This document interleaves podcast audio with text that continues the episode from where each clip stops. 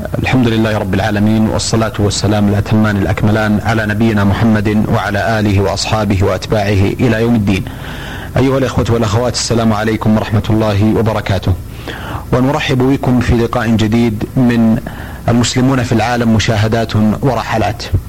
المتحدث إليكم أيها الإخوة والأخوات هو معالي الشيخ محمد بن ناصر العبودي الأمين العام المساعد لرابطة العالم الإسلامي والباحث والرحالة المعروف. في مطلع هذا اللقاء آه، باسمكم جميعا آه، أشكر معالي الشيخ محمد تفضله وتكرمه بمواصلة هذه الأحاديث الممتعة والمفيدة جدا لإخواننا وعن المسلمين في أنحاء العالم. معالي الشيخ محمد في مطلع هذا اللقاء أرحب بكم باسم جميع الإخوة والأخوات. شكر الله لكم وأرجو أن لا يفهم أنني أقر أنني تفضلت فضل الله سبحانه وتعالى. ثم لكم للإذاعة ولك أنت أخي الكريم الشيخ محمد المشوح لأنكم الذين طلبتم مني أن أتحدث إلى الإخوة المسلمين عن ما شاهدته أو ما علمته عن إخوتنا المسلمين جميعا عن الإخوة المسلمين للجميع. وهذا أمر آه، محبب لكل مسلم. وإن كنت لا آه، أقول إن حديثي آه، هو على المستوى المطلوب. فهذا الأمر متروك للمستمعين الكرام الذين نحسن الظن وبلغني أنهم يتابعون هذه الحلقات. وثابكم الله معالي الشيخ آه عودا آه، على بدء وهو أننا نريد أن نواصل الحديث آه عن تحدثنا في اللقاء السابق عن جزر مورشيس وبودنا نتحدث أيضا عن بعض الجزر الأخرى المجاورة لها التي من الممكن آه، يتتابع الحديث عنها. المحطة التالية معالي الشيخ محمد أين ستكون بمشيئه الله بمشيئة الله تعالى؟ آه، الحديث سيكون الآن بإذن الله عن جزيرة ريونيون وجزيرة ريونيون هذه تقع إلى الجنوب من موريشيوس قريبة منها. لا تزيد المسافة بينهما عن آه 28 دقيقة بالطائرة. وهذا حسب ما آه آه, آه، رأيت بنفسي أي أنني سافرت بالطائرة. فكانت المسافة 28 دقيقة بين موريشيوس وبين ريونيون. بالنسبة إلى آه، آه، ريونيون موقعها ربما بعض الناس لا يعرفون موقع موريشيوس بالضبط حتى يستطيعون أن يعرفوا موقع ريونيون. فنقول إن ريونيون تبعد عن جزيرة مدغشقر ب 420 كيلو متر إلى جهة الجنوب الشرقي. نحن نعرف أن جزيرة مدغشقر هي جزيرة كبيرة تقع إلى الشرق من آه القارة الإفريقية يعني من ساحل القارة الإفريقية الشرقي وهي واقعة في البحر الذي يسمى الآن المحيط الهندي وكان أسلافنا العرب يسمونه بحر الزنج. فجزيرة ريونيون أكبر قليلا من جزيرة آه، آه، موريشيوس ولكن السكان فيها أقل من السكان في جزيرة آه، موريشيوس بأكثر من النصف بمعنى أن عدد السكان في ريونيون يعادل نحو 40% من عدد السكان في موريشيوس. كذلك نسبة المسلمين في ريونيون أقل من نسبة المسلمين في موريشيوس فالمسلمون في موريشيوس يؤلفون كما قلنا ما بين 14 إلى 14 إلى 15 بالمئة. وأما في ريونيون فإنهم في حدود 5 بالمئة فقط. معالي الشيخ محمد آه، هذه الجزر آه، والتي يتضح الآن أنها متقاربة هل أو ألم يوجد فكرة لإيجاد أو هل هل هناك الآن موجد اتحاد بين هذه الجزر أو حكومة موحدة لها أو تعاون فيما بينها؟ بالنسبة إلى الجزيرتين الجارتين موريشيوس وريونيون لا يمكن الاتحاد بينهما لأنهما ليس آه، ليستا في درجة واحدة من الوضع السياسي فموريشيوس دولة مستقلة بذاتها. وأما آه، ريونيون فإنها أرض فرنسية وليست دولة مستقلة. كانت مستعمرة فرنسية مثل ما كانت آه، موريشيوس مستعمرة الإنجليزية. فالإنجليز خرجوا من موريشيوس واستقلت. موريشيوس كما هو معروف.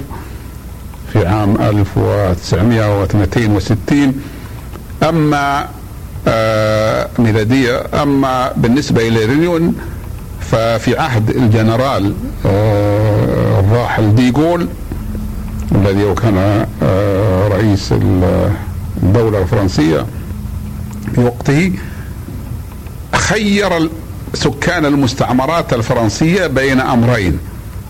إما الاستقلال لمن أراد أو الدخول في الاتحاد الفرنسي.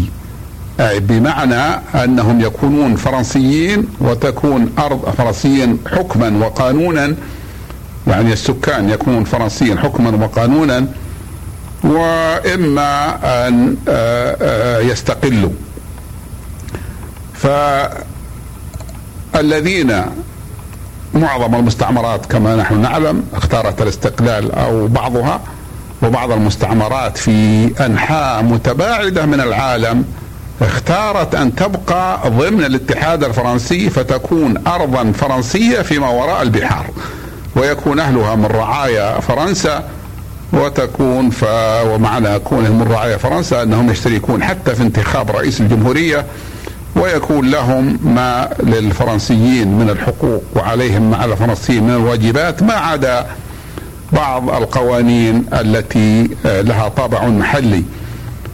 آه، وهذا أمر لا بد منه لأن بعض هذه الأقطار التي اختارت الاتحاد مع فرنسا بعيدة جدا جدا لا يتصور الإنسان بعدها بعدها عن فرنسا.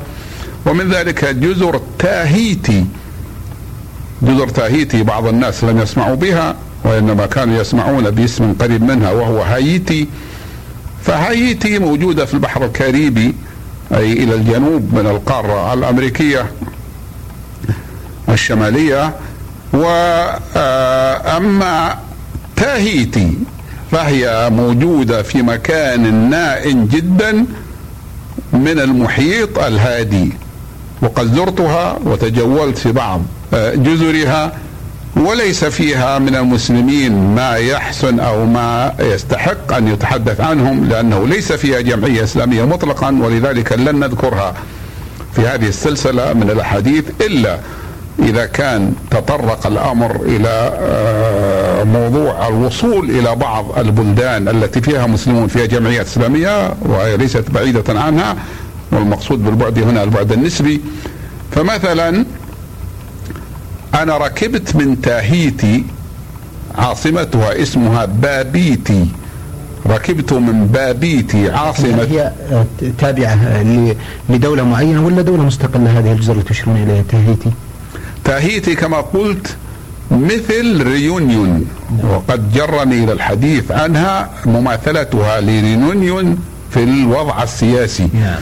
فكانت مستعمرة فرنسية وريونيون كانت مستعمرة فرنسية وعندما صوتت المستعمرات في عهد الجنرال ديغون أعطيت حق التصويت بين الاستقلال وبين البقاء ضمن فرنسا ضمن الاتحاد الفرنسي اختارت تاهيتي أن تكون أرضا فرنسية ويكون أهلها رعايا فرنسيين مع أنها بعيدة جدا عن فرنسا.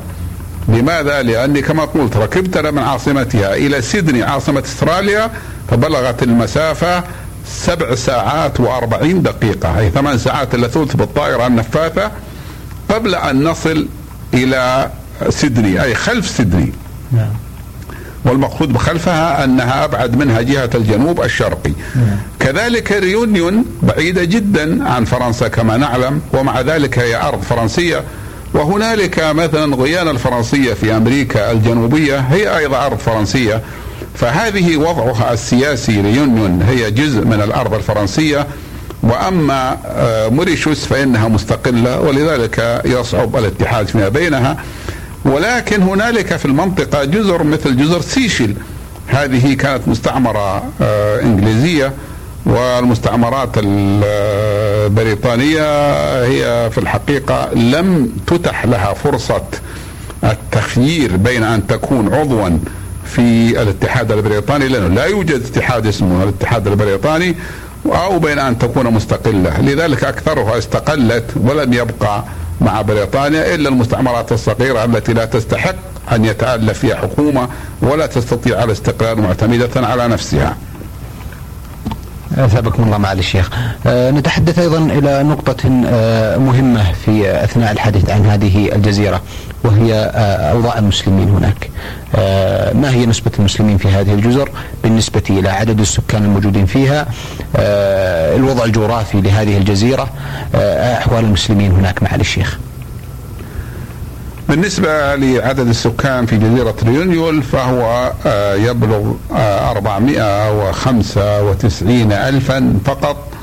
وهؤلاء كلهم جنسيتهم فرنسية وهم رعايا فرنسا إلا من جاء طارئا لمدة آه، محددة. تبلغ نسبة المسلمين فيها نحو الخمسمائة الخمسة بالمئة. أي أن عدد المسلمين يقارب آه، واحدا وعشرين ألفا ولكنهم مثل أهل آه، جزيرة موريشيوس نشطون في دينهم بشكل غير آه، معهود في مثل هذه الأقليات يعني خمسة بالمئة. فنجد كثير جدا يسمونه أطيب المساجد. وقد خسر عليه أهله آه، من النفقات آه، ما لا يتصور انسان ان تسخى به نفوس آه، أمثالهم. ولكنه في مظهره حتى قال لي أحدهم إن قومنا يقولون إن هذا المسجد هو أكبر مسجد في العالم بعد الحرمين الشريفين وقلت لهم هذا فيه مبالغة في القول فهو ليس كذلك ولكنه مسجد كبير وأنفق عليه نفقات كثيرة. وفي كل مدينة من المدن مدن الجزيرة آه، فيها مسجد وبعضها في أكثر من مسجد ولكن أكثرها فيها مسجد واحد لأن نسبة المسلمين آه، ليست كثيرة وعدد سكان الجزيرة كما قلنا هو 495 ألفا ليس عددا كبيرا. ومعظم المسلمين فيها هم يتألفون من ذوي الأصول الهندية الذين هاجروا إليها من جنوب أفريقيا ومن الهند عن طريق موريشيوس عندما كانت آه، موريشيوس مستعمرة فرنسية وبعد ذلك. وفيها سبعة آلاف مسلم قمري أي من آه، جزر القمر جاءوا إليها لأنه كما نعلم آه، كانت جزر القمر مستعمرة فرنسية وهذه كانت مستعمرة فرنسية ثم صارت ارضا فرنسية. ويقدر عدد المسلمين الهنود ب 11 ألفا وعدد القمريين ب 7000 وهنالك نحو 3000 آه، مسلم من جنسيات أخرى. ويعرف أن أول الواصلين إليها مسلم من المسلمين هم المسلمون القمريون إلا أن أكثر المسلمين نشاطا وبناء للمساجد وأعظمهم ثروة هم المسلمون الذين هم من أصل هندي. بعضهم آه، وهم الأقل جاءوا من الهند رأسا ولكن الأكثر منهم جاءوا عن طريق مستعمرات أخرى في أفريقيا أي بعد أن وطدوا أنفسهم في أفريقيا وحصلوا على بعض الإمكانات هاجروا إلى هذه الأرض الفرنسية وحصلوا على آه، العمل آه، فيها. نحن قلنا في الحلقة السابقة أن فرنسا وبريطانيا تبادلت السيادة على جزيرتي موريشيوس وريونيون وذلك أن جزيرة موريشيوس كانت في وقت من الأوقات أفضل من آه، ريونيون من ناحية الإنتاج الزراعي لأن آه، فيها قصب السكر مزدهر وهي كلها تكاد تكون حتى في الوقت الحاضر مزرعة لقصب السكر لكثرته ووفرته وجودته فيها. أما بالنسبة لجزيرة ريونيون فإنها جزيرة فيها بركان نشط وحتى إلى ما قبل وصولنا بسنة واحدة كان هذا البركان قد ثار وقذف بحممه قبل أن نصل بسنة واحدة بمعنى أنه بركان حي ويقولون أنه لا يزال يشاهد الدخان من فوهاته وفيه خطر بأن ينفجر مرة ثانية. كذلك أرضها ليست من الخصوبة مثل أرض موريشيوس لأن فيها لأنها أرض جبلية. ولذلك كان عدد السكان فيها أقل من عدد السكان في موريشيوس. أثابكم الله معالي الشيخ. آه، الحقيقة يلاحظ على آه، هذه الجزر آه، غياب كثير من العناصر العربية والتي هي مجاورة لهذه الجزر. ما السبب يا ترى؟ هل هو عدم نزوح العرب وإقامة العرب فيها لعدم ملائمتها لهم أم ما هو السبب يا ترى معالي الشيخ؟ الواقع أن عدم وجود العرب المحدثين أي الموجودين في العصر الحديث في هذه الجزر هو لافت للنظر. فأنا لم أرى أحدا منهم يستحق أن آه، يذكر من ناحية العدد. يعني لا يوجد عدد آه، مهم. لا ولا أعرف السبب في ذلك لأنها آه، بلاد ليست بعيدة. هي ليست الحقيقة مجاورة بالضبط ولكنها ليست بعيدة عن البلدان العربية. ومع ذلك المسلمون كلهم ليسوا من العرب أو بجملتهم ليسوا من العرب. وحتى العرب المسلمون الذين وصلوا إلى جزيرة آه، مدغشقر قد ضاعوا بمعنى أنهم ضيعوا لغتهم وانقطعت صلتهم بالعالم الإسلامي وبالحواضر الإسلامية. فاصبحوا أصبح عددهم قليلا إلا ما كان من بعض المهاجرين اليمنيين. فكانوا موجودين وعندما وصلنا إلى مدغشقر لأول مرة في عام 1397 ثم في عام 1399 آه، كان يوجد بعض اليمنيين ولكنهم عادوا عندما حسنت الحال في البلدان العربية وساءت الحال الاقتصادية في تلك البلاد أي في مدغشقر. بالنسبة لهذه البلاد آه، سواء هذه الجزر سواء كانت آه، مدغشقر سواء كانت آه، ريونيون وأم موريشيوس أو سيشل يظهر فيها العجب العجاب من أنه لا يوجد توجد جمعية إسلامية رؤساء من العرب لأنه لا يوجد عرب عدد من العرب مهم يوجد إخواننا المسلمين غير العرب. ولكن هذا يكون لافتا للنظر كما آه، كرمتم وذكرتموه. إلا أننا عندما نعرف أن الدين الإسلامي هو ليس دين عنصرية بل هو بعيد عن العنصرية وإنما هو دين عالمي آه، أممي. فقد أرسل الله سبحانه وتعالى رسوله صلى الله عليه وسلم محمدا بهذا الدين إلى كافة الناس. وقال الله سبحانه وتعالى موجها خطابه للعرب ولغيرهم. وإن تتولوا يستبدل قوما غيركم ثم لا يكونوا أمثالكم. ونحن لا نقول أن العرب في هذه البلاد تولوا عن أمر الله ولكنهم لم يكونوا موجودين أصلا وإنما وجد فيها إخوان لهم من المسلمين من الأمم الأخرى. فهذا يدل على أن الدين الإسلامي ليس دين العرب وحدهم وهذا شيء معروف ولكن نحن نقول هذا لمن لا يعرفون الأمور. كما أنه ليس دين أمة أخرى من الأمم غير العرب وإنما هو دين الله. من أخذ به آه، سعيد في الدنيا ونجا في الآخرة ومن أعظم سعادة السعادة في الدنيا هو الشعور بالطمأنينة وبالراحة وبالنور الإيمان الذي يغمر القلب.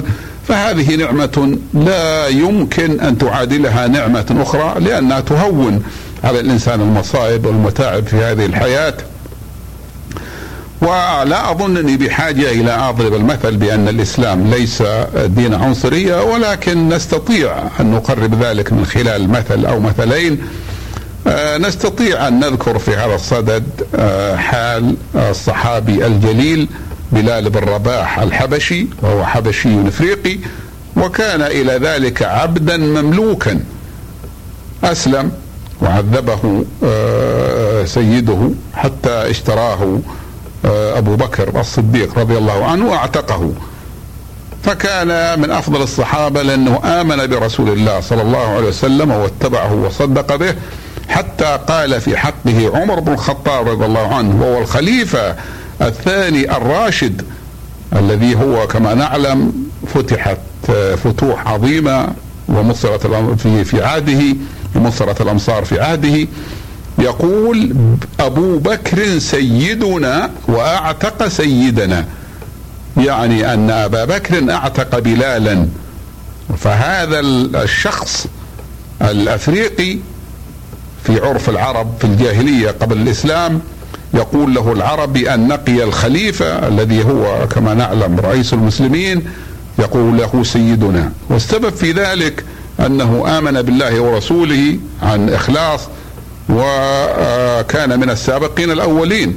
وقد ورد في الحديث ما معناه وهذا الحديث ورد من طرق كثيرة وأعتقد أنه في درجة الحسن أو في درجة الصحيح أو أقل من الصحيح قليلا إنني أسمع صوت بلال أمامي في الجنة. هذا هو معنى الحديث ولا أذكر الان لفظه.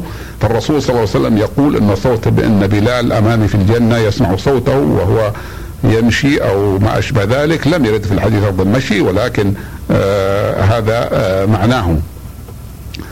فبلال رضي الله عنه وصل إلى هذه المنزلة الرفيعة في الإسلام لكونه آمن بالرسول صلى الله عليه وسلم وصدق به وكان من السابقين الأولين. وفي مقابل ذا وهو حبشي كما قلنا وكذلك آه، لونه لم يكن لون العرب بل هو لون الأفارقة. وفي مقابل ذلك نرى أبا لهب وهو عم رسول الله صلى الله عليه وسلم وهو من أشرف قومه نسبا. ناهيك بعم رسول الله لأنه من قريش وقريش أشرف العرب نسبا يعني العرب تقر لهم في ذلك الوقت بشرف النسب. ومع ذلك خاصم الرسول صلى الله عليه وسلم معانده ولم يؤمن بما جاء به. فأنزل الله سبحانه وتعالى في حقه آية تت سورة تتلى إلى يوم القيامة. تبت يدا أبي لهب وتب ما أغنى عنه ماله وما كسب سيصلى نارا ذات لهب. والعجيب الغريب لمن يتأمل القرآن الكريم أننا لم نجد أن القرآن ذكر شخصا بعينه ممن عاند الرسول يعني ذكره باسمه إلا أبا لهب. فلم يذكر أبا جهل باسمه ولم يذكر الذين عاد الرسول واشتروا بذلك مثل صفوان بن أمية والحارث بن هشام الذين كان يدعو الرسول كانوا من ألد أعداء الرسول حتى كان الرسول صلى الله عليه وسلم يدعو عليهم في القنوت. لم يرد اسمه بالقرآن إلا أبا لهب ورد اسمه بهذا اللفظ. فما الحكمة في ذلك؟ نحن نقول ربما وهذا هو حسب ما نفهمه أن الحكمة في ذلك والله أعلم بمراده ليعلم الناس على مدى العصور أن القرابة من الرسول صلى الله عليه وسلم أو من الرجل الصالح لا تقرب الإنسان من الله إذا لم يكن ذلك القريب عاملا بما أمر الله به ورسوله مؤمنا برسول الله صلى الله عليه وسلم. أي ليعرف أن القرابة في النسب من النبي أو من الولي أو من العالم الديني أو من الرجل الصالح لا تعطي أقاربه مزية ما لم يكونوا عاملين صالحين مثل غيرهم هذا والله أعلم هو الذي نفهمه من ذكر اسم ابي لهب دون غيره ممن عاندوا الرسول صلى الله عليه وسلم وعادوه. إن هذا المثل الذي يتمثل في بلال وأبي بكر هو خير مثل على أن الدين الإسلامي دين عالمي وأنه دين بعيد عن العنصرية ودين بعيد عن جميع التحزب للون أو للجنس أو آه للعنصر أو حتى للوطن. آه ثابكم الله مع الشيخ.